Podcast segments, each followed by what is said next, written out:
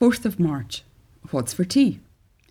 The passage today is Matthew 14:20, and they all ate and were satisfied. I'm sure we have often heard that question asked, Mum, what's for tea? Well, actually, Mum usually knew quite well what she was planning to give her children for their meal. The story we read in Matthew 14 13 to 21 tells us of a big problem there were more than 5,000 hungry people and only five little loaves and two small fish to feed them with. How could it be done?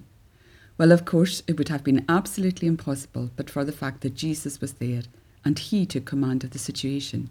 He took the loaves and the fish and he looked up to heaven and said a blessing, and then broke and divided the loaves and gave them to his disciples, who served the meal to the thousands of guests. And we read, They all ate and were satisfied and there were 12 baskets full of the broken pieces left over. This miraculous meal showed the real compassion Jesus had for all these people, as well as his divine power to multiply the little amount of food so that such a crowd could be satisfied.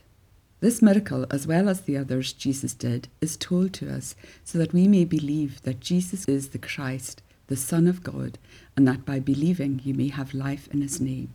John 20 31. Our prayer for today Dear Lord Jesus, I do believe you are the Christ, the Son of God.